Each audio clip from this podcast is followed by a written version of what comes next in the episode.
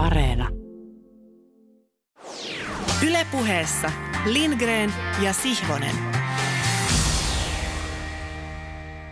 Paremman puoleinen tervehdys joutilaalle kuulijalle, joka on varannut itselleen parahultaisen tunnin syventyäkseen kokeellisen urheilupuheen taikapiirin tämänkertaisin täkyihin, antimiin, miksei ansoihinkin.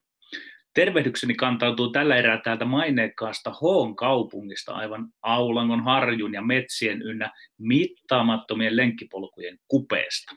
Pasilassa meitä vuorostaan vartoo kerkeä kieli malttamattomana, mielevä hidalko, urheilutoimittajanakin jo kosolti nimeä tehnyt Tomi Lindgren, jonka tunnollinen kuulija tunnistaa niin ääneltään kuin luultavasti nohevalta näöltäänkin sänkykamarikatseisena Tommi Helsinkiläisenä, mikä hiki maestrolla siellä Pasilan päässä?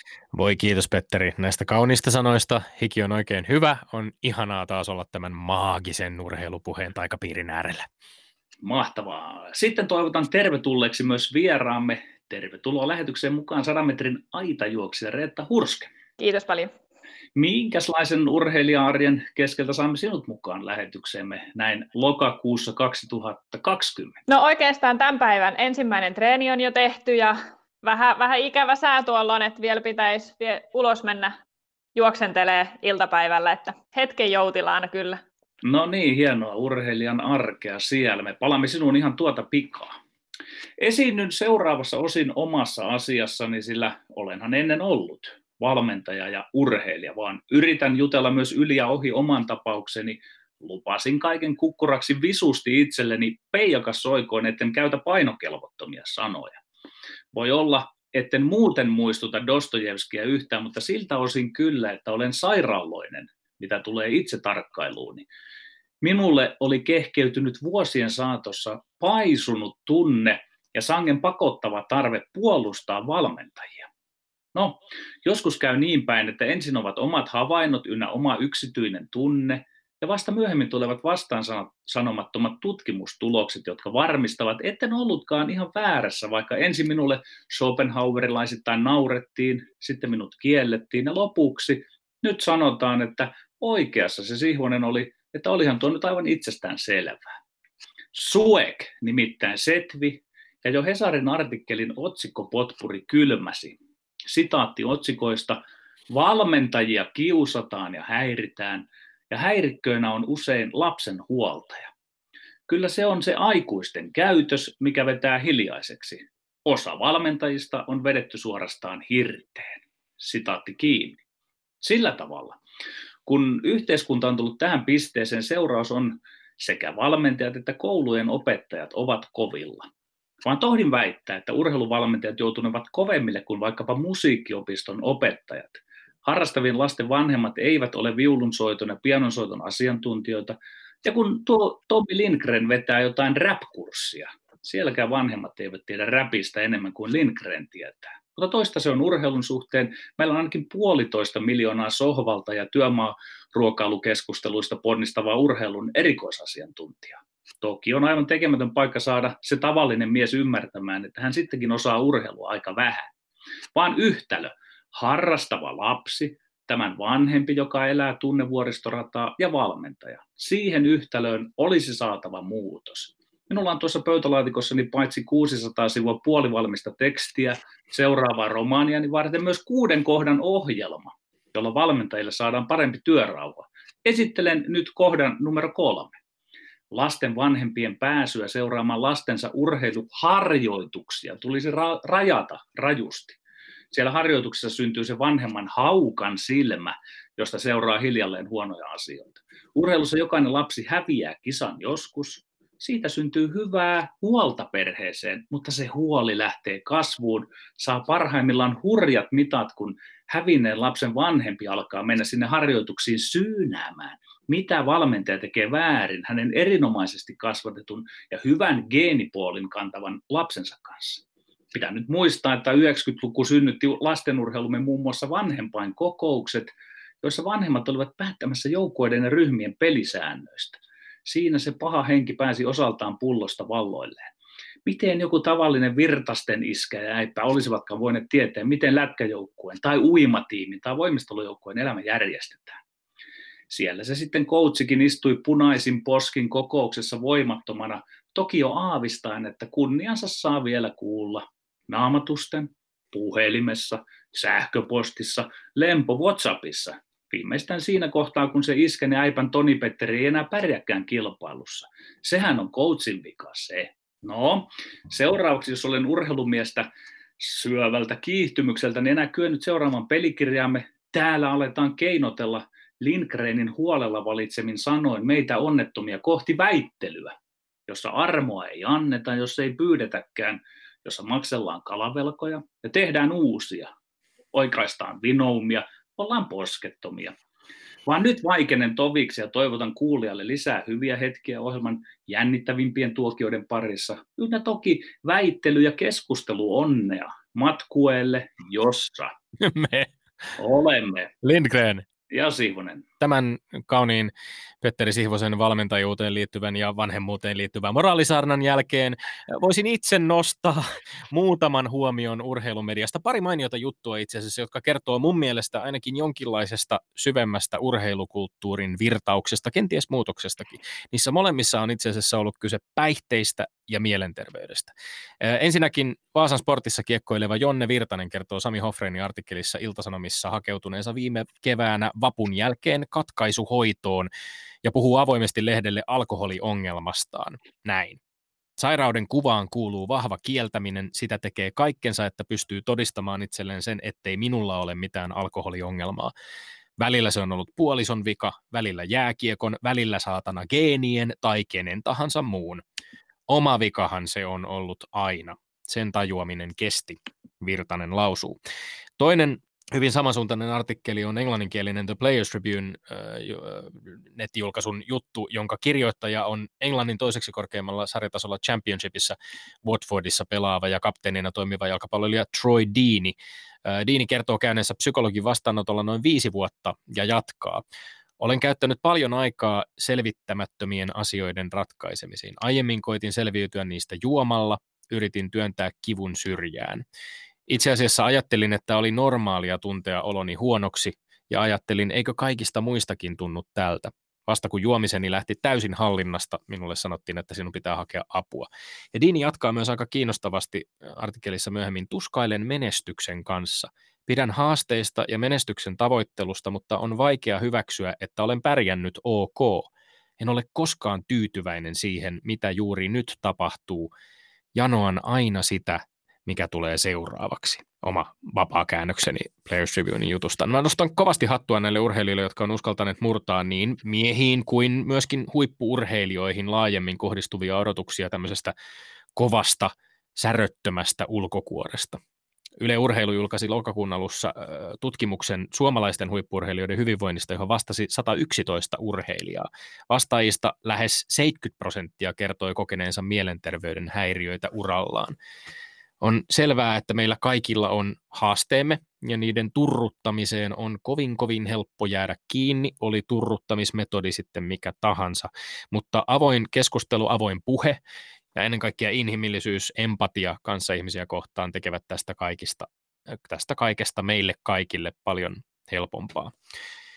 Tosin nyt kuten joka viikko tässä kohtaa, samassa kohtaa lähetystä, on, on aika vaimentaa vähän omaa empatiakeskusta seuraavan noin 10 minuutin ajaksi, kun käymme tämän viikon armottomiin väittelyihin, joista Petri jo ehti mainitakin. Meillä on aiheena tänä, täl, tällä viikolla tässä lähetyksessä liikakiekkoilua valmentaja Petteri Nykyn kaksoisroolia sekä erotuomareiden koskemattomuutta.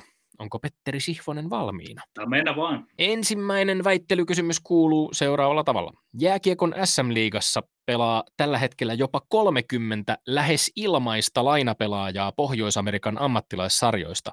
Onko lainapelaajiin turvautuminen liigaseuroilta järkevää toimintaa, kyllä vai ei?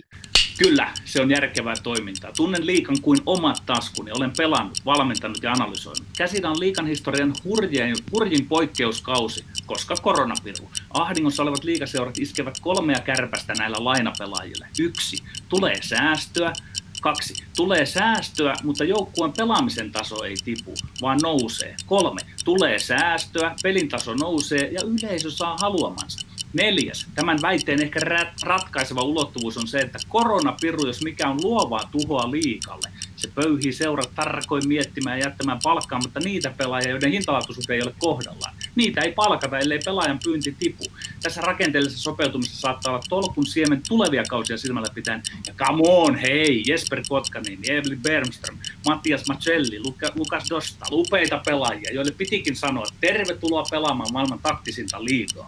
Ei, tietenkään ei ole järkevää toimintaa turvautua lainapelaajiin, jotka NHL-soppareidensa tai muiden soppareidensa turvi voivat pelkkiä kulukorvauksia tai vakuutusmaksuja vastaan pitää kuntoaan yllä SM-liigassa, kun Pohjois-Amerikan sarjat on tauolla. Varmasti houkutus näiden kovien pelimiesten pestaamiseen on kova, etenkin kun tiedetään, että liigaseura kamppailee tässä koronatilanteessa taloudellisten vaikeusten keskellä, mutta, mutta mitään pitkäjänteistä työtä suomalaisen jääkiekkulun tai edes oman joukkueen tai seuran kehittämisessä tässä ei todellakaan tehdä. Tässä haetaan nopeita, halpoja pikavoittoja. Pahimmillaan se saattaa kostautua jopa kesken kauden, kun parhaasta pistemiehestä tai ehkä useammastakin pelaajasta joudutaan tammikuussa luopumaan, mistä kärsii koko joukkueen dynamiikka. Ja ennen kaikkea tästä pikavoittojen tavoittelusta kärsii tietysti ne lainapelaajien tieltä sivuun tuupatut työttömät suomalaiskiekkoilijat, joiden osana on kaukalon sijaan kortistu.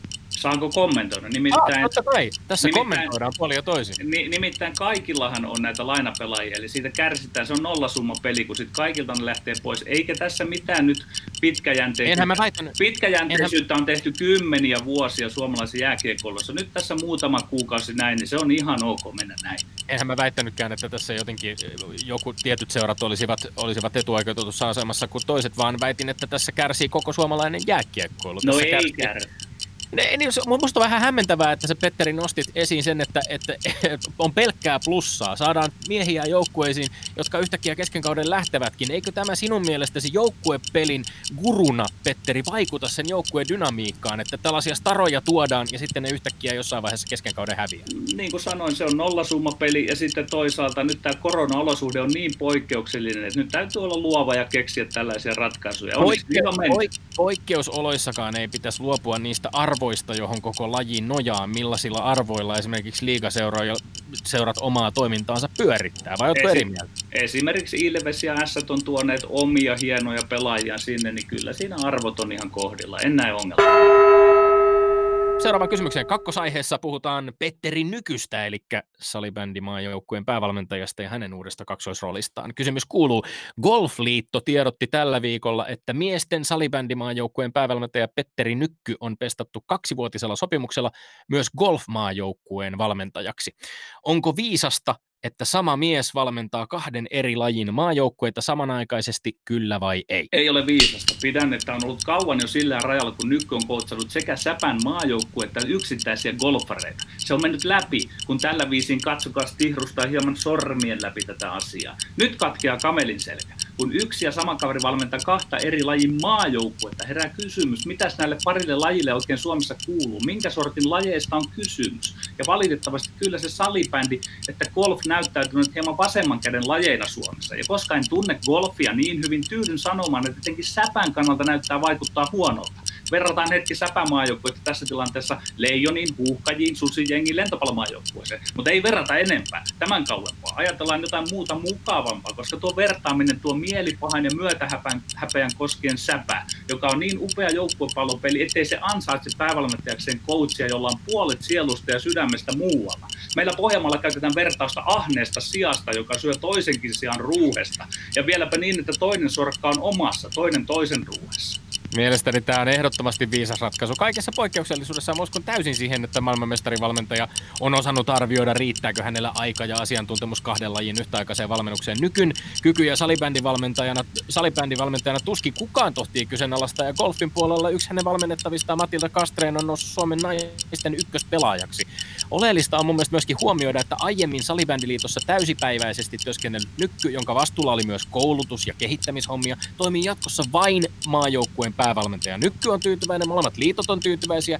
Jäädään odottamaan työn jälkeen ennen kuin teilataan tämä kokeilu. Eikö niin, Petteri? Ei, Tommi, sinulta pääsi paha virhe tuossa, että nykky kyllä kykenee arvioimaan, että onko hänellä voimavaroja tässä. Kyllä se pitäisi muiden arvioida tämä tässä ulkopuolelta kuin nykyyn. Niin, no esimerkiksi Hesarissa Salibändiliiton toiminnanjohtaja Pekka Ilmivalta korostaa, että tämä johtaa automaattisesti myös lisääntyvään yhteistyöhön, tiedon jakamiseen kahden liiton välillä. Kai tätäkin on vaikea pitää No nyt oli, nyt oli vakuuttava argumentti, Petteri. Mä en, myöskään, mä en myöskään väheksyisi sitä, mikä merkitys on mahdollisuudella saada tehdä sitä, mihin suurimmat intohimot kohdistuu. Tässä nykymaailmassa jokuhan voi tehdä samaan aikaan urheiluohjelmaa, radio ja musiikkia bändien kanssa. Voi tulla parempia ohjelmia, parempia biisejä. Joku toinen voi kirjoittaa 600 sivua pöytälaatikkoon romaanikirjailijana ja toimia samaan aikaan johtavana kiekkoanalyytikkona. Se, että on onnellinen ja voi toteuttaa itseään monialaisesti, sehän on plussaa.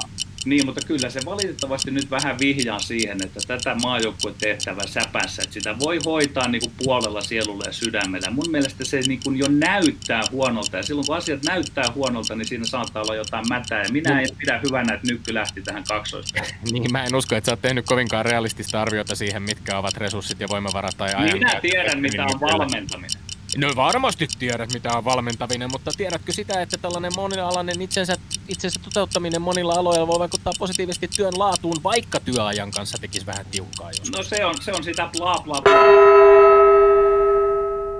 Kolmas kysymys.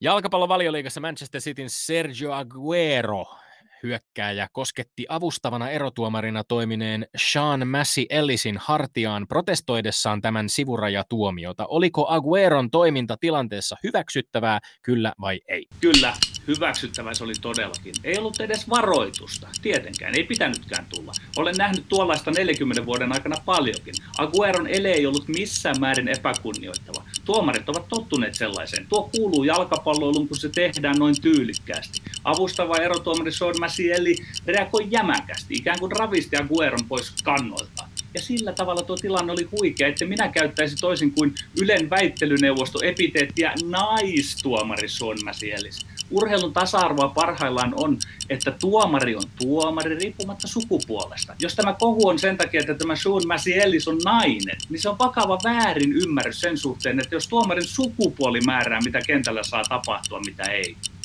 Sergio Agueron toiminta oli kaikkea muuta kuin hyväksyttävää. Mä suosittelen ihan ketä tahansa katsomaan YouTubesta tämän tilanteen. Avustava erotomari Sean Massielis on tilanteessa lähdössä poispäin valittavasta Aguerosta, joka nappaa häntä hartioista kiinni ja kiskaisee häntä taaksepäin. Ei ole mikään ihme, että Agueron toiminta on herättänyt runsaasti kielteisiä reaktioita. Esimerkiksi BBCn Match of the Day-studiossa Gary Linekerin johdolla asiantuntijat yksimielisesti totesivat, ettei se ollut ok. Tästä ei seurannut mitään sanktioita, eikä jostain syystä Massielis itse tapahtuneen jälkeen kokenut tarpeelliseksi puuttua tähän, mutta sääntöjen mukaan ei-aggressiivisesta tuomarin koskemattomuuden rikkomisesta kuuluisi antaa keltainen ja aggressiivisesta kuuluisi antaa punainen kortti. Tämä kaikki ei poista sitä tosiasiaa, että tämä teko oli asiaton ja se oli kaikin puolin ei hyväksyttävä. Tommi, me voidaan siitä vääntää, että pitikö antaa keltainen tai punainen. Ei annettu nyt, mutta muuten tässä ei ollut mitään outoa, outoa ihmeellistä. Tätä on nä- näkynyt maailman sivuja. Tähän nyt ei pidä niin. missään tapauksessa sotkea ainakaan tätä tuomarin sukupuolta. Se on, se on, se jännä, ai on jännä, että, että sä oot nähnyt tätä niin kuin, nähnyt kymmeniä kertoja tätä pallopeleissä, kun itse asiassa naispuoliset tuomarit tuolla korkeimmalla tasolla miesten lajissa on, on vasta ihan uusi ilmiö. Tätä on luonnollisesti puolustettu sillä, että kyllähän pelaajat kajoavat miespuolisiinkin tuomariin. Ikään kuin tämä tasa-arvo olisi sitä, että dynamiikkaa sukupuolten välillä ei olisi mitään valtasuhdetta, että se olisi identtinen tilanne. Ja että ikään kuin keneen tahansa tuomariin tarttuminen käsiksi olisi ok. Ei tietenkään ole. Tommi, tämä on nyt vaarallinen tie, että mun mielestä on hienoa, että tuodaan naistuomareita, mutta sen jälkeen he eivät ole naistuomareita, vaan he ovat tuomareita. Se peli pelataan niin kuin se on aina ennenkin pelattu. Tämä on jyrkästi nyt sellainen tilanne, että tähän ei pidä sotkea nyt mitään tasa-arvonäköalaa niin ei pidä sotkea tasa-arvonäköalaa tilanteeseen, jotka, joka on täsmälleen samanlainen, mitä monet naiset joutuu arjessa kokemaan, kun tuntemattomat ihmiset koskettavat heitä tavoilla, joiden väitetään olevan harmittomia, mutta joihin ei ole mitään perustetta. Ei työpaikalla, ravintolassa, baarissa, ei jalkapallokentällä missään tull- kuulu tarttua tuntemattomiin naisiin käsiksi. Ei, minä näin, että tämä oli niin herrasmiesmäisesti. Tämä, tämä pelaaja olisi tehnyt tämän, oli kyseessä sitten sukupuolelta minkälainen tuomari tahansa. ruusun punaisten mieslasien läpi tämän tilanteen, jossa näet tässä pelkän herrasmiesmäisen kosketuksen. Siis... No niin, Reetta Hurske. Valmiina ollaan kyllä.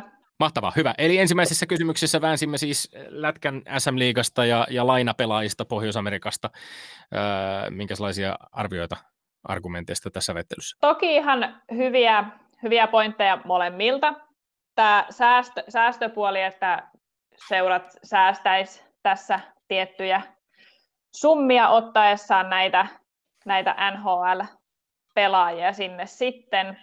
Mutta myös mun mielestä hyvä pointti oli siitä, että meillä on aika paljon myös pelaajia täällä Suomessa, kellä ei ole, ei ole vielä sopimusta, jotka sitten nyt, nyt käy sitten missä ikinä saako ne jotain työkorvausta tai mitä nyt ikinä, mutta sopimuksia ei ole. Ehkä sitten on kuitenkin sen kannalta, että työllistetään niitä, kelle ei vielä työpaikkaa ole. Toki sitten myös, että se pelitaso nousee, oli, oli ihan hyvä, mutta tässä tilanteessa, kun niitä peliin katsojia siellä paikan päällä ei juurikaan nyt, nyt ole, niin se tietenkin on sitten, sitten vähän huono. Ja mä kannatan itse tämmöistä pitkäjänteistä, että sittenhän se peli ja kausi muuttuu täysin silloin, kun nämä lainapelaajat poistuu tästä meidän, meidän SM-liigasta, niin kyllä tästä väit- ensimmäisestä väitteestä nyt oma piste menee Tommin puolelle. Pikku tuuletukset perään. Hy- hyvät perustelut, hyvät perustelut. Pani oikein miettimään, että... Niin, se, se tavallaan siis tässä, tässä jopa, jopa pohdiskeli sitä, Petteri, että eikö tämä tavallaan vähän niin kuin mene sitten jopa hukkaan tässä tilanteessa, jossa, jossa katsomoissa käy vähän vähemmän porukkaa, että, että nyt sitten näitä, näitä staroja täällä. No ei, siis sehän on tavallaan väistämätön tilanne, tilanne tässä, tässä he, heidän niin kuin pelitilanteensa ollessa, mikä on, ja pohjoisamerikkalaisten sarjojen ollessa tauolla, niin, niin olen taas täsmälleen samaa mieltä siitä, kun sanoit, että eihän tämmöisestä Jesperi Kotkaniemistä nyt oikein niin kuin kieltäytyäkään voi. Niin, mutta, ei, mutta, ei voikaan, että, mutta, mutta joo, kyllä mä, ei, nyt kun ei enää tarvitse väitellä, mutta kyllä mä aidosti tätä on märehtynyt ja miettinyt, että ajattelen, että ehkä aika tylsästi tällä koronatilanteella olen sen sitten hyväksynyt. Mutta oli Tomi oikeassa, että tämmöinen meikäläinen, joka sitä joukkuepeliajattelua kannattaa, niin totta kai se vähän korpeaa siltä osin. Ja mm. täytyy vielä sanoa, että tuomari kyllä palasteli ton aika hyvin eri kanteelta, että mielelläni hävisin sen sitten tilanne 0-1. Kakkoskysymyksessä oli kyse äh, Petteri Nykyn kaksoisroolista äh, golfin ja salibändin valmentajana. No joo, tämä oli ainakin tuomarille vähän, vähän haastava, vähän molemmilta kanteilta. Toki itse mietityttää tämä, että kuinka tämä aika riittää molempiin lajeihin, henkilön historiasta mitään tietämättä, niin myös se, että osaako hän niin kuin ottaa huomioon eri laji, lajeihin liittyvät seikat, ja se, että kuka sitten sen loppujen lopuksi arvioi sen, että kuinka paljon kumpaankin lajiin käytetään energiaa, aikaa, resursseja, mitä ikinä, arvioiko tämä henkilö sen itse, mutta mun mielestä ulkopuolisilta pitäisi se se saada, että ollaanko siihen resurssien käyttöön tyytyväisiä. Toki sitähän nyt ei sitten voi tietää ennen kuin tämä työ aloitetaan. Mutta mun omat perustelut, tai siis miten tämä piste nyt jakautuu, niin on se, että mä en ehkä itse näe, että kahta täysin eri lajia pystytään täydellä sydämellä valmentamaan, joten mun piste tästä menee Petterille. Ja täällä päässä tuuletetaan tällä erää.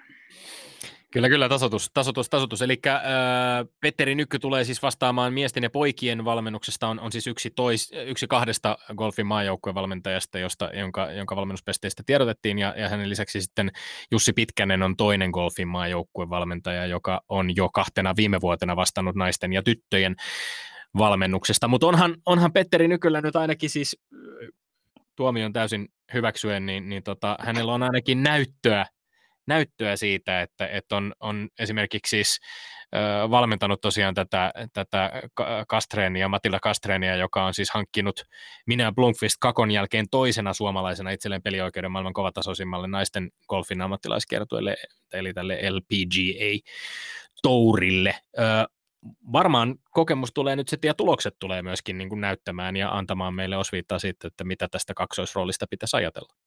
Tuloksetkin, ja mutta sitten tietysti tavallaan se, että salibändissä nyt luultavasti pelaa MM-kullasta joka tapauksessa. Että se, se vähän niin kuin mietityttää nyt sitten. Että mä väittäisin, että lätkän tai koriksen tai lentopallon puolella tämä ei olisi mahdollista. Mm, se voi hyvin olla, se voi hyvin olla. Mutta kolmas kysymys, menemme jalkapalloon. Ja tässä puhuttiin Sergio Agueron käsistä ja minne ne matkasivat viime viikonloppuna ottelun aikana. Reetta Hurske, ota ohjat käsisi ja ratkaise meidän tämän viikon väittelykilpailu. No niin, tasoissa ollaan, mutta viimeinen kysymys sit oli kyse tästä, oliko kyse nyt hartiaan koskettamisesta vai mistä nyt ikinä, ikinä olikaan, mutta ö, ensinnäkin mun mielestä tämmöinen sukupuolikysymys tämmöisessä asiassa, missä kyse on nimenomaan vaan tuomarista, oli se sitten nainen tai mies, niin mun mielestä sillä nyt sitä korostettiin tässä uutisessa nyt ihan turhaan sekä myös tässä väittelyssä. Tuomari on tuomari, oli hän nainen tai mies tässä nyt lähinnä tässä väittelyssä käsiteltiin sitä, että onko se nyt kunnioittavaa vai epäkunnioittavaa, että mun mielestä kauheasti ei sit muita, muita ihmeellisempiä perusteluita tältä kaksikolta tullut. Pyörittiin tämän naismiesasian sekä tämän kunnioittamis- epäkunnioittamisasian tiimoilta. Mutta mä oon nyt tullut siihen johtopäätökseen, että tuomari on tuomari huolimatta siitä, oliko hän nainen vai mies, mutta hän on koskematon joka tapauksessa, eli tästäkin piste nyt Tommille. Se tänne tuli kuitenkin, vaikka sukupuolta vähän korostelikin väittelijä omissa argumenteissa. Kuusi kuusi kokonaistilanne. Kuusi kuusi ja minä olen kyllä tuohonkin tuomarointiin erittäin tyytyväinen, koska sieltä tuli se haluamani kuitenkin. Ja niin, mitä... tuota, että tämä ei olisi ollut sukupuolikysymys. Niin, mutta se, se on vaan jännä, että kun, kun siis nimenomaan nämä tuomarit, John Massey Ellisin kaltaiset ammattilaiset, jotka korkeimmalla tasolla esimerkiksi toimivat tuomareina miesten, miesten pelissä, niin hehän eivät halua missään nimessä omaa sukupuoltaan korostaa millään tavalla, mutta sitten samaan aikaan meillä syntyy aika usein tällaisia keskusteluja tilanteista, jossa heidän sukupuolensa tavallaan nousee tavalla tai toisella esiin, ja, ja, ja se, mä väitän, että se, se keskustelu, mitä siitä käydään, niin, niin osittain myöskin on ehkä sellaista, joka, joka niin kuin, äm, miten mä nyt sanoisin, mä kuuntelin esimerkiksi Pep Guardiolan sanoja tämän, tämän tota, tapahtuneen jälkeen, niin hän totesi tämän ottelun jälkeen toimittajille, että come on, come on, että Sergio Aguero on kiltein ihminen, jonka olen koskaan tavannut.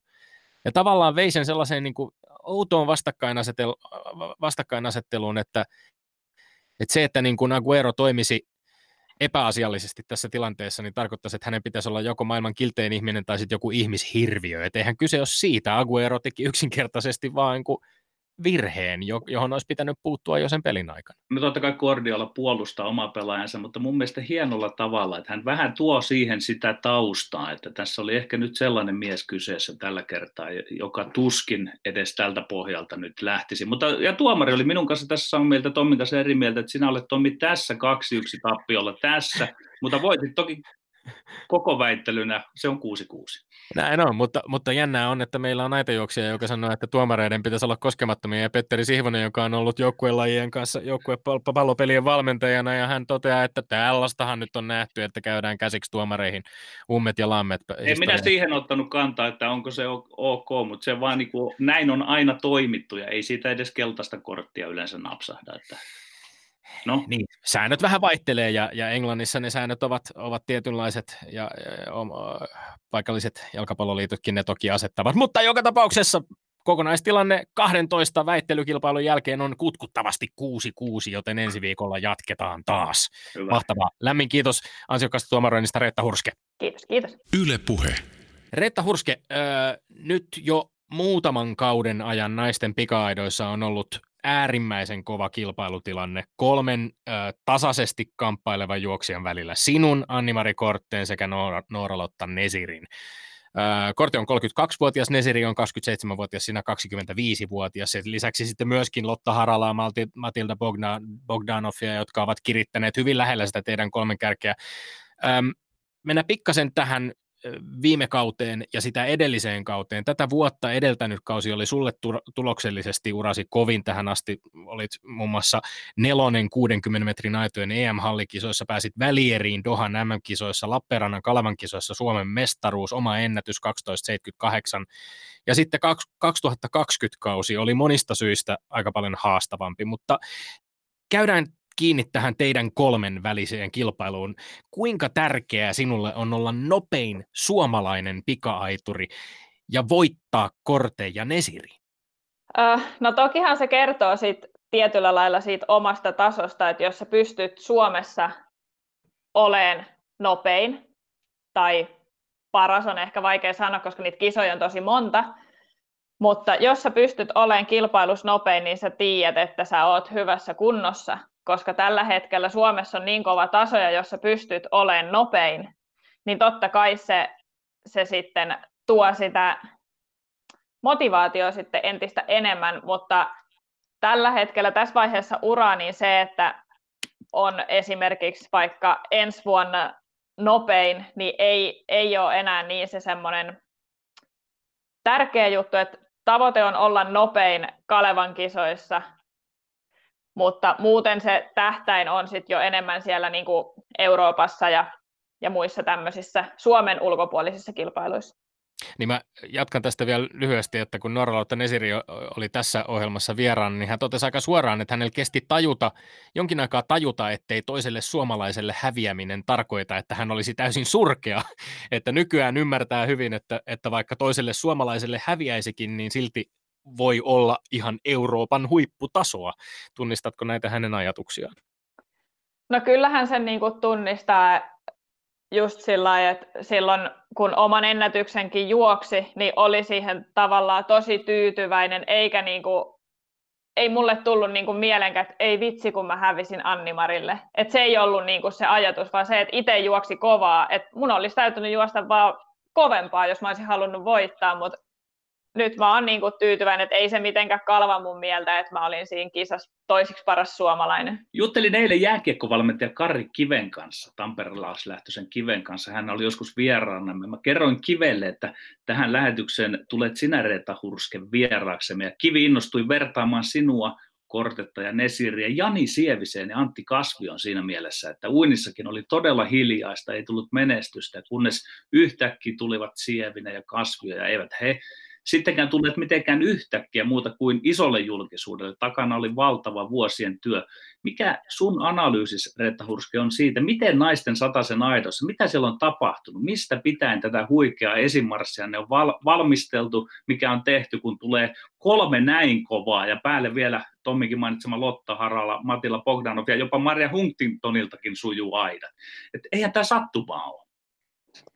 No Mä en oikeastaan tiedä, että tätä on tosi paljon kyselty, että mistä se sit on niin kuin lähtöisin, mutta kyllä mä itse lähtisin aika paljon kiittämään sitä, että Noora-Lotta on meille vähän niin kuin raivannut tietä ja tavallaan, että on, meidän on täytynyt treenata tosi kovaa ja me ei voida tyytyä semmoiseen ihan ok suorittamiseen, jos me halutaan olla nopeampia kuin Noora-Lotta. Niin mä veikkaan, että se on sitten ollut se, että se taso on joku on vienyt sen siihen tiettyyn pisteeseen ja meidän muiden on täytynyt vain treenata niin kova, että meille ei käy semmoinen keskinkertaisuus ollenkaan oikeastaan minään päivänä harjoituksessa tai muussakaan, että meidän täytyy oikeasti, mikäli me halutaan juosta kovaa, niin meidän täytyy tehdä niin kuin tosi paljon töitä sen eteen. Onko tämä ollenkaan ollut sellainen kysymys, tähän tykätään tietysti niin kuin tarttua paljonkin tähän, tähän teidän kolmikon välisiin suhteisiin. Yritetään vähän niin kuin media yrittää lypsää ja kaivaa. Tässäkin nyt kysellään siitä, että onko siinä jotain erityistä latausta nimenomaan kilpailla näitä, näitä suomalaisia kollegoja vastaan. Mutta onko, onko se, millaisia ajatuksia sulla on tästä? Onko tämä teidän keskinäinen kilpailu ja toisten kirittäminen pelkästään positiivinen juttu, onko pelkästään positiivista se, miten se on esimerkiksi mediassa nostettu esiin, vai alkaako vähän kyllästyttää myöskin se, että jatkuvasti kysellään siitä, että no minkälaiset välit teillä nyt sitten onkaan? No joo, toi, että minkälaiset välit meillä on, niin se oli, musta tuntuu, että se oli niinku ehkä viime vuoden, viime vuoden juttuja, että se jotenkin tuntuu niinku hassulta niinku aikuisille ihmisille, että totta kai me tullaan toimeen, totta kai me niinku niin kuin kenenkään muun aikuisen ihmisen kanssa niin kuin vaan. Ja me nyt vaan satutaan olemaan poikkeuksellisesti aika paljon myös niin kuin tekemisissä. Et välit on hyvät, ei siitä mitään, mutta sitten tähän kilpailemiseen, niin kyllä musta niin kuin tuntuu, että se alkaa sitten niin kuin kauden lopussa. Ainakin tänä vuonna itselle tuli semmoinen, että, taas täällä viivalla on vaan nämä samat. Siis ei voi sanoa nyt vaan samat, mutta et se asetelma on aina sitten, että me ollaan siinä, radakkin nyt melkein on samat ja taas lähdetään ja tullaan maaliin. Et jotenkin itse ainakin kaipaa sit sinne muutamia semmoisia kilpailuja, että pääsee ulkomaille ja tavallaan pois siitä Suomen ympäristöstä, ja koska sitten musta tuntuu, että meitä verrataan nykyään niin kuin kaikessa, ei siinä, että kuka juoksee koviten, vaan se, että kuka tekee mitäkin parhaiten ja kuka nyt tekee mitä ikinä, kuka reenaa eniten, kuka reenaa laadukkaimmin, kuka treenaa, kuka tekee sitä mitä ja ikinä, niin se vertaaminen on lähtenyt vähän yli. No, tässä tuli nostettu jo pikkasen esiin tota, viime kautta, tätä kautta 2020, joka on tietysti ollut äärimmäisen poikkeuksellinen kaikilla tavoilla. Sieltä on, on tota, siirretty ja peruttu arvokilpailuja, varmasti kilpailukalenteri, harjoittelut, rutiinit ja kaikki on, on ollut aika, aika, mennyt aika lailla uusiksi. Mutta sitten tähän vielä yhdistettynä, niin sulla oli, oli, oli aika paljon myöskin omia vanga, vammaongelmia alkuvuodesta, öm, ja kausi ei mennyt ihan putkeen. Mit, miten paljon olet pystynyt erittelemään sitä, että, että miten tämä kilpailukausi 2020 meni ja, ja minkälaisia syihin siihen on löytynyt, että, että suoritukset ei ollut ihan samalla tasolla kuin edellisenä vuonna? No oikeastaan se lähti jo siitä hallikaudesta, että hallikausihan meni tosi hyvin ja mä sain tosi hyviä kilpailuja ja niissä hyvin, hyvin tota, juostua niin kuin maailman parhaiden aitureiden kanssa, mutta sittenhän oikeastaan silloin maaliskuussa niin alkoi kaikki sitten vähän jo menee, peruttiin ja siirrettiin ja sitten siinä oli loukkaantumista, niin jotenkin ehkä itsellä oli pitkään tosi hankalaa siinä, että miten tähän nyt niin kuin asennoitu. Et esimerkiksi toukokuussa ei välttämättä ollut mitään tietoa, että kisaillaanko me niin kuin Suomessakaan, niin sitten se jotenkin se oman treenaamisen niin kuin niiden kaikkien loukkaantumisjuttujen lisäksi, että milloin, milloin mun pitää olla kunnossa, miten mun kannattaa niin kuin treenata, että voinko mä nyt tehdä tätä ja tätä treenijaksoa vai enkö mä voi. Ja sitten yhtäkkiä meillä olikin kesä täynnä kilpailuja ja aitureita nyt halutaan juoksuttaa joka kaupungissa ja joka kisoissa, niin sitten se tuli aika raskaaksi sit loppujen lopuksi se, se kesä, vaikka eka ei ollut niin kuin tietoa oikein, että, että mikä sitten on se tilanne, että onko kilpailuja vai ei. Alkukesähän on itsellä meni ihan hyvin, että juoksin kaikki aikojen toisiksi kova, tai niin kuin kovimman ajan niin kuin itselle, mutta sitten se vaan ehkä jotenkin lässähti. Musta tuntuu, että siinä sitten sai itsestään sen verran hyvin irti, että sitten vähän väsähti ja vähän ehkä treenasi sit kesällä liikaa, mutta ihan sillä tyytyväinen kuitenkin, että kokeili, että toimiiko tämä kisakaudella tämmöinen treenaaminen, ja nyt mä voin todeta, että se ei toimi. Sitä ei kannata enää kokeilla tavallaan sitten, kun on niitä arvokisoja. Et niin teistä tuli vähän, Anteeksi, teistä, teistä tuli vähän sellaisia, niin kuin, tosiaan niin kuin sanoit, niin teistä tuli sellaisia staroja ja vetonauloja kotimaisiin kilpailuihin, jotka aika nopealla aikataululla pistettiin pystyyn viime kesänä. Tultiin tavallaan aika vauhdilla sellaisesta tilanteesta, jossa urheilua ei ollut lainkaan, ja sitten yleisurheilukausi alkoi, ja yhtäkkiä meillä oli näitä kotimaisia kilpailuja paljon, ja aina huomio keskittyi hyvin pitkälti niin nimenomaan teidän välisiin kohtaamisiin se oli, se oli just tälleen, että sitten jotenkin aina sitten, kun se on tosi myöhään se meidän laji ja se on just se kaikista kohokohta, niin mihinkä kisaan ei päässyt sillä, että no mä nyt käyn kisaamassa, katsoin, että mikä tämänhetkinen tilanne on, ja sitten kun mitään muut urheilu ei ollut, niin sitten tavallaan sitä nostettiin jotenkin tosi paljon sitä, että nyt taas aiturinaiset kohtaavat täällä ja täällä ja mitä ikinä, että kyllä se alkoi käymään niin kuin vähän raskaaksi, sitten varsinkin vielä kun tiesi, että itse nyt tuu ehkä parhaista lähtökohdista. Ja oli saanut hyvän tuloksen, niin ajattelin, että no ehkä tämä sitten lähtee, ja kun se ei lähtenyt, niin sitten se oli vähän semmoista väkisin, väkisin puskemista. Pitkäaikainen valmentajasi Marjukka Suikko on sanonut, että hän kuuntelee urheilijaa, urheilija asettaa tavoitteita, sitten hän alkaa auttamaan urheilijaa kohti näitä tavoitteita. No miten tällaisen nyt tämmöisen kauden jälkeen, niin mikä kärki edellä te olette lähtenyt lähestymään? Ja millä tavalla aiot asettaa minkälaisia tavoitteita – ja millä perusteella asetat ne tavoitteet?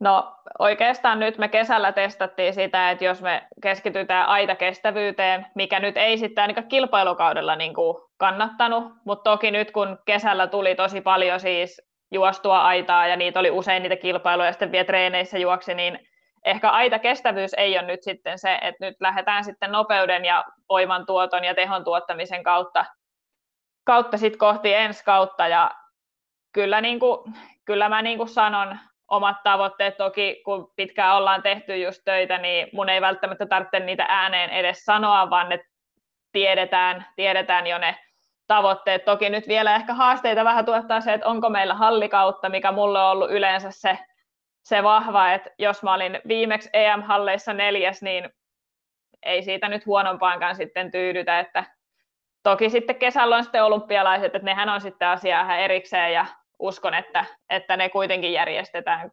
jollakin tavalla, ainakin toivon mukaan. Neljäs hallikisossa ja vielä kahden sadasosan päähän mitallista. Öö, siinäkin mielessä varmaan revanssihalua riittäisi ja haluaa päästä, päästä hallikisoihin taas kisaamaan. Öö, vielä tuosta viime kesästä Iltalehdessä kirjoitettiin elokuun alussa Kaleven kisojen alla öö, sinun tilanteestasi ja totesit silloin, että nukkumisesta ei tuppaa tulla mitään, nukahtaminen on hankalaa, saatan pyöriä puolitoista tuntia sängyssä ja sitten mietin, miksi en saa nukuttua, siitä syntyy kierre. Ja sitten jatkoit myöskin, että yleisestä mielialasta huomaan, ettei kaikki ole kunnossa. Tässä oli siis takana Kuortaneen GP-kisa, samassa jutussa todettiin sun murtuneen kyyneliin, kun kello näytti 13.62, eli jos referenssiksi, kun mainittiin, että 2019 juoksit oman ennätyksen 12.78, niin melkein sekunti eh, hitaammin kulki ja, ja, ja tota, kuitenkin sitten vielä heinäkuun alussa Jyväskylässä 2020 oli mennyt 12.91.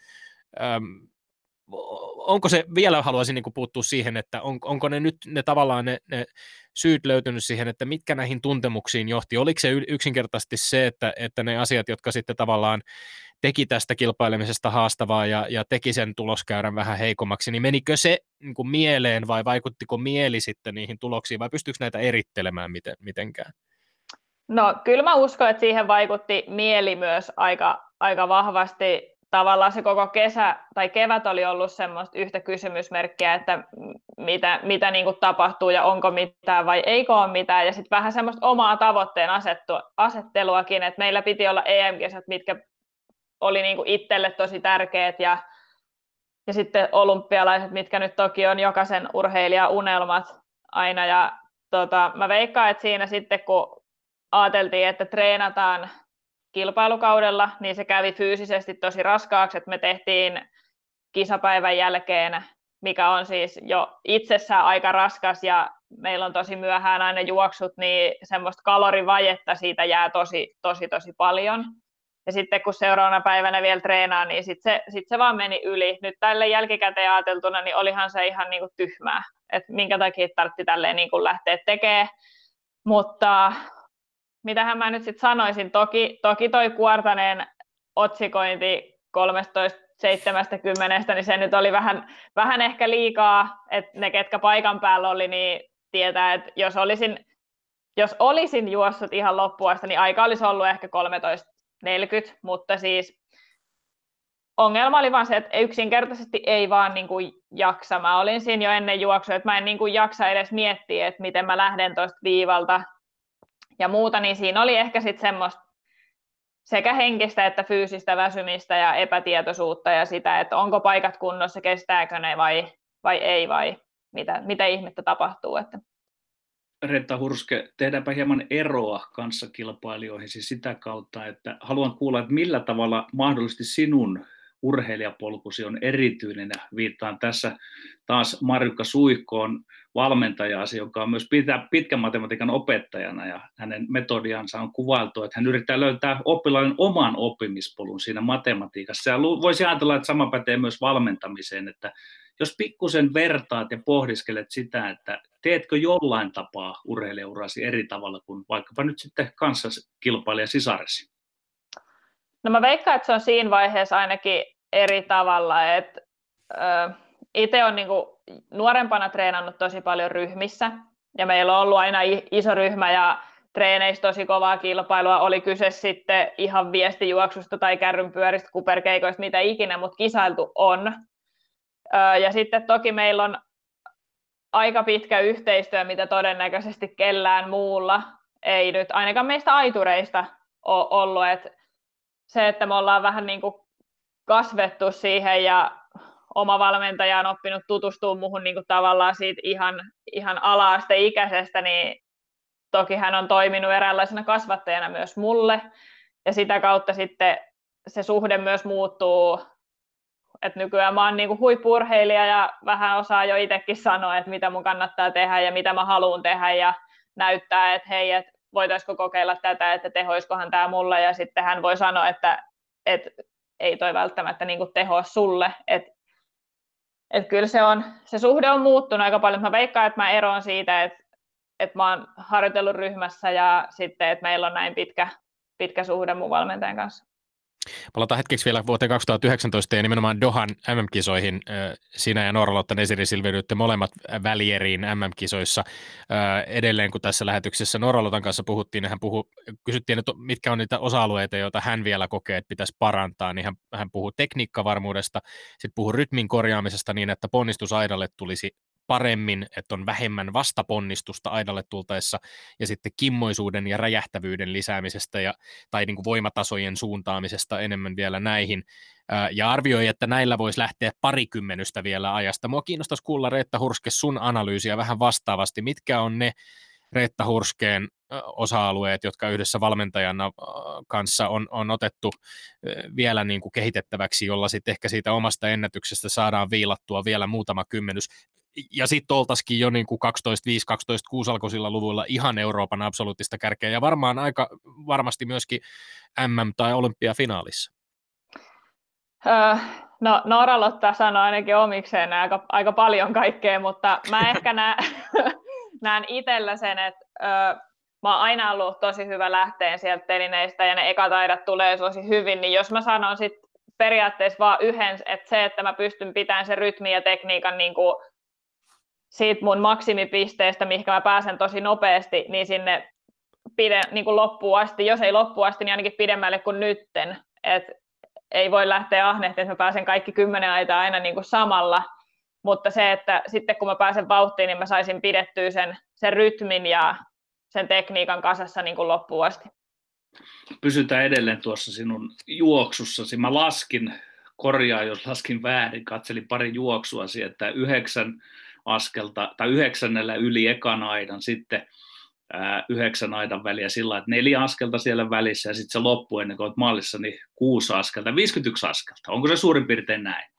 No mä en ole noita askelia oikein laskenut, mutta se kun mä lähden telineistä, niin siihen tulee kahdeksan. Me ei lasketa oikein niitä ponnistuksia, että se okay. aidan ylitysaskel ei oikein ole niin kuin Joo. Juuri, juuri mikään, mutta väliin tulee kolme, kolme askelta, mutta Mä en no nyt niin. osaa, mä en nyt joo, osaa joo. laskea, mutta onneksi valmentaja on matikan opettaja, niin hän hoitaa laskemisen, mä vaan teen mitä käsketään. Kyllä, kyllä, mutta nyt, nyt tämä olikin vasta niin kuin alustus siihen, että ollaan suurin piirtein samalla kartalla, ja kun se juoksu on aina, voi sanoa, tällainen niin kuin toisteinen, niin mitkä ovat sitten siellä sinun kohdallasi ne erontekevät tekijät, että se toki lopputulos saattaa muutamilla kymmenyksilläkin heikentyä, tai parantua ja ylipäätään, että se vaihtelee, niin mitä tekijöitä siellä juoksun sisällä on sellaisia, kun, kun oikein kulkee tai sitten kun on hankaluuksia?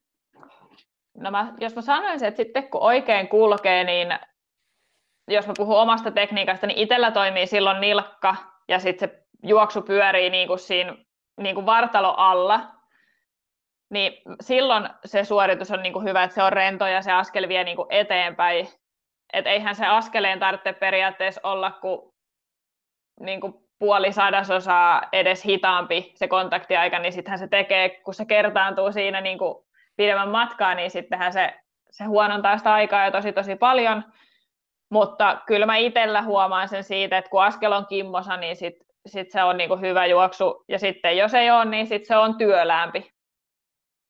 Tässä päästiin jo vähän siihen ö, pika-aiturin pään sisään. Meillä on ollut tapana kysyä eri lajien edustajilta jonkinlaista kuvausta siitä, miltä oman lajin nappisuoritus parhaimmillaan tuntuu. Ja tässä nyt haluaisin kysyä sinulta samaa, ja Reetta Hurske tässä voi antaa tosiaan runosuonen laulaa niin vapaasti kuin haluaa. Miltä se tuntuu, se sadan metrin aitajuoksu silloin, kun kaikki menee ihan sataprosenttisesti täysin nappiin? No, sehän lähtee jo heti sieltä call roomista, kun sinne ollaan kokoonnuttu ja, ja on semmoinen hyvä fiilis, että on semmoinen rento olo, ei, ei kauheasti jännitä, mutta jännittää kuitenkin vähän, on semmoinen odottava fiilis. Sitten sä käyt siellä kentällä laittaa telineet kuntoon, otat, otat yhden aidan ja sitten sä katot niitä aitoja ja siitä tulee sulle semmoinen ilo, kun sä katot niitä aitoja, että et kohta mä pääsen niinku juokseen noita sitten sä menet siihen telineisiin, sulla on semmoinen rento fiilis, mutta semmoinen, että sitten kun pamahtaa, niin sitten mä niin kuin lähden. Sitten kun se pamahtaa, niin sitten sä juokset siihen ekalle aidalle, sä kiihdytät muutaman aidan ja sitten se juoksu vaan niin kuin rullaa eteenpäin. Siihen ei niin kuin tuu, ei ole, ei ole jäykkää, ei tarvitse kauheasti purista, se vaan liikkuu eteenpäin. Sitten sä niin kuin heittäydyt vaan lopuksi maaliin ja sä katsot kelloissa, että, että tämä oli, niin kuin, tää oli rentoa, tämä oli kivaa, ja sitten se aika on niin kuin hyvä. Ei tarvinnut kauheasti niin kuin miettiä, että mitä sä teet. Kyllä sä tiedät, mitä sä teet. Sä oot treenannut sitä varten monta vuotta. Ja sitten se vaan, se vaan on. Se on rentoa, se on kimmosaa, se on tehokasta, mutta ilman mitään puristamista. Se on vielä kaiken lisäksi kivaa onko sitten mitään tehtävissä, mä tiedän jääkiekkoilijat, jotka rutiininomaisesti ikään kuin aamulla tietävät jaloistaan jo kävellessään rappusia ylöspäin, että ai ai, nyt on vähän raskasta, niin miten sitten? Mikä neuvoksi siinä kohtaan sitten? Kuvasit tuossa äsken hienosti, että kun kaikki sujuu, niin sen tietää jo siellä pukukopissa suorastaan. Mm. Mitkä sinun konstisi sitten ovat? No ehkä tuohon, että jos aamulla huomaa tai vaikka verkkaamassakin huomaa, että nyt ei kyllä niin kuin jalka liiku oikein mihinkään, niin sitten vaan yrittää tehdä sitä verkkaa, koska silloin on turha tehdä sit kauheasti liikaa, koska se todennäköisesti ei auta yhtään mihinkään. Koittaa unohtaa sen tavallaan, että nyt tuntuu niin kuin surkeelta, vaan sitten vaan niin kuin antaa mennä, koittaa hakea semmoista hyvää fiilistä, Toki se, että vaikka ei tunnu verkkokentälläkään hyvältä, niin se juoksu voi olla silti, silti ihan hyvä. Ja voikin olla siis tosi hyväkin, mutta ehkä se, että unohtaa sitten tai yrittää kääntää se jotenkin muuten kuin siihen, että okei, okay, no tämä tuntuu vähän surkealta. Tämä on ehkä helpompi sanoa, kun itse siihen ei oikein koskaan pysty, mutta, mutta tota, niin se vaan pitäisi tehdä, että unohtaa sen, että tuntuu surkealta sitten pienesti vielä, voiko siinä juoksun aikana esimerkiksi ottaa enemmän riskiä tai jo, jollain tällaisella, mennä lähempää, matalammalta, lähempää aitaa tai niin edelleen. Onko sellaista tehtävissä vai onko tämä vain tällainen maallikon arvelu? No aika vähän siinä on niinku tehtävissä sit loppujen lopuksi, että toki sä pystyt, että nyt mä niinku yritän tehostaa tätä aidan ylittämistä, mutta todennäköisesti jos sä alat liikaa miettiä, niin siitä ei, siitä ei tule sitten niinku oikein yhtään mitään. Toki sitten sä voit, että jos tuntuu, niin miettii jotain semmoisia teknisiä juttuja esimerkiksi, että jos sä oot treeneissä kiinnittänyt vaikka huomioon, että nyt yrität käyttää aktiivista vaikka oikeita jalkaa, niin se on helpompi kuin sitten se, että sä alat niin miettiä mitään muuta. Sitten kun pamahtaa pyssy, niin sitten vaan lähdetään ja ja Juha Kanerva kirjoitti äh, Iltasanomissa syyskuun alussa näin. Sipoolainen luomuviljelijä Mikael Ylöstalo on toiminut Suomen Urheiluliiton pikajaitajuoksun lajivalmentajana talvesta 2018 lähtien. Entinen huippuaituri jättää tämän kauden jälkeen pestinsä ja keskittyy jatkossa Animari Kortteen ja Samuli Samuelsonin valmentamiseen. Äh, samassa jutussa oli teitä useitakin äh, aitureita, sinua Lotta Haralaa, äh, Norralotta Nesiriä, haastateltu vähän tästä aiheesta ja, ja myöskin pohdintoja seuraajasta, ja siinä todettiin, että Hurskeen mukaan lajitietämys ei ole tärkein kriteeri. Hänen ei välttämättä tarvitsisi olla aitojuoksuvalmentaja, vaan sellainen, joka osaisi koordinoida toimintaa. Kerro vähän, mikä on sinun tuntemuksesi nyt nimenomaan teidän lajista ja tästä, tästä lajivalmentajatilanteesta ja, ja minkälaiset on näkymät nyt tässä, kun, kun ollaan, ollaan kausi, kausi on saatu pakettiin ja ollaan menty harjoituskautta kohti oletko huolestunut tilanteesta vai, vai mikä on, no, mitä ajatuksia?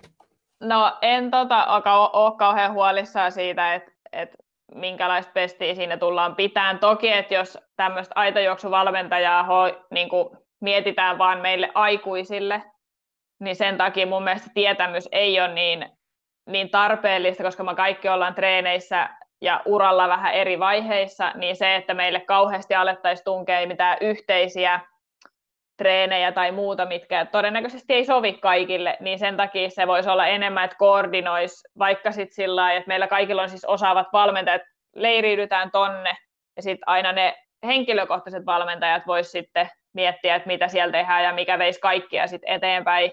Et sen takia mä en näe, että se, se lajiosaaminen sille maajoukkojen valmentajalle välttämättä on se, on se pääjuttu. Toki jos siinä on kyse nuoremmista urheilijoista, niin sitten sitten se lajiosaaminen tulee isompaan rooliin, mutta mä en tiedä, minkälaista joukkoa tämä lajivalmentaja sitten hoitaa, että mikä hänen tonttiinsa kuuluu, mutta en mä ole siitä kauhean huolissaan vielä, että toivottavasti siis mahdollisimman pian niin lajivalmentaja pääsisi tutustuu, tutustuu meihin urheilijoihin ja mitä me sitten tavoitellaan ja pystytään sitten tekemään suunnitelmat sen mukaan herrat ovat kovasti sanoneet, että urheilussa teidät urheilijat nostetaan keskiöön. Miten itse olet kokenut tämän? Onko toteutunut? No, tota, toki itsellä on ainakin sen verran hyvä tukijoukko Tampereella, että täällä mä pystyn olemaan niin keskiössä. Toki se liittyy vähän myös siihen, että kuinka aktiivinen itse on, että silloin kun mä oon ollut esimerkiksi lajiliittoon itse yhteydessä, niin mä saan tosi paljon tukea, mutta muuten, muuten sitten toki meitä urheilijoita on niin, niin, niin, niin paljon, että et tota, vaikea olla sitten sit kaikki yhteydessä, mutta onneksi meillä on nyt ollut semmoinen sparrisysteemi, että sitten siellä pystyy sitten kertoa vähän tilanteesta ja sitten se viedään eteenpäin sitten siellä, että et kyllä mä ehkä koen, että me ollaan sitten keskiössä, mutta toki siihen vaikuttaa sitten tosi paljon kaikki muutkin, että toki tämä tilanne on ollut nyt, nyt tänä vuonna esimerkiksi niin hankala, niin musta tuntuu, että meiltä ei kauheasti ehditty kyselee sitä, että kuinka paljon me halutaan vaikka kilpailla tai mitä on. että ajateltiin vaan, että kaikki haluaa kisailla ja mennään sillä. Niin mutta, vaik- että... mm. mutta vaikea siis sanoa, että ollaanko me nyt keskiössä vai ei, se varmaan riippuu, riippuu hetkestä, että jos on vaikeaa ja jos menee kaikki hyvin, niin sitten ei tarvitse niin paljon tukea, mutta jos on ollut vaikeaa, niin sitten se tuen tarve on eri niin kuin miettii tätä psyykkisen hyvinvoinninkin puolta, niin varmaan tavallaan se, että tässä koronatilanteessa, poikkeustilanteessa kuitenkin kaikki ovat samassa veneessä, niin se, sehän on jollain tavalla myös ehkä semmoinen yhdistäväkin tekijä, että kaikilla on samanlaisia huolia. Niin, joo, ja sitten tuohon henkiseen hyvinvointiin, niin lähinnä se on sitten itse, että jos on ollut vaikeaa, niin sitten ohjautuu tavallaan asioista keskustelee ja ei, ei kukaan nyt välttämättä tuu multa kysyyn, että hei, että miten tämä korona nyt on vaikuttanut sun mielenterveyteen ja mitä kun sulla on ollut loukkaantumisia, niin kuinka sä oot voinut, niin ei se ole niinku sellaista, lähinnä sitten oma valmentaja ja oma lähipiiri saattaa, saattaa kysellä siitä, mutta ei siitä niinku yleisesti ole ollut, ollut mitään. Lämmin kiitos vierailusta Reetta Hurski, kiitos, että päästiin sun kanssa tutustumaan taas kerran aitajuoksun ihmeelliseen maailmaan. Kiitos paljon. Ja sitten Tommi Lindgrenin maineikkaat urheiluterveiset. No kun tuolla vähän jo sukupuolikysymyksistäkin väittelyissä väännettiin, niin nostan esiin äh, henkilön nimeltä Anni Norring, joka Twitterissä tunnuksella at Anni Norring päivittäin laskee Hesarin urheilusivuilla mainittuja naisia. Suosittelen ottamaan seurantaan hyvin mielenkiintoista tulosta siitä, millä tavalla maan suurimman päivälehden urheilusivuilla naisurheilijat saavat huomiota miehiin verrattuna. Me olemme Lindgren Sihvonen, pysykää tyylikkäinä kansi kiinni ja kuulemiin. Ylepuheessa Lindgren ja Sihvonen.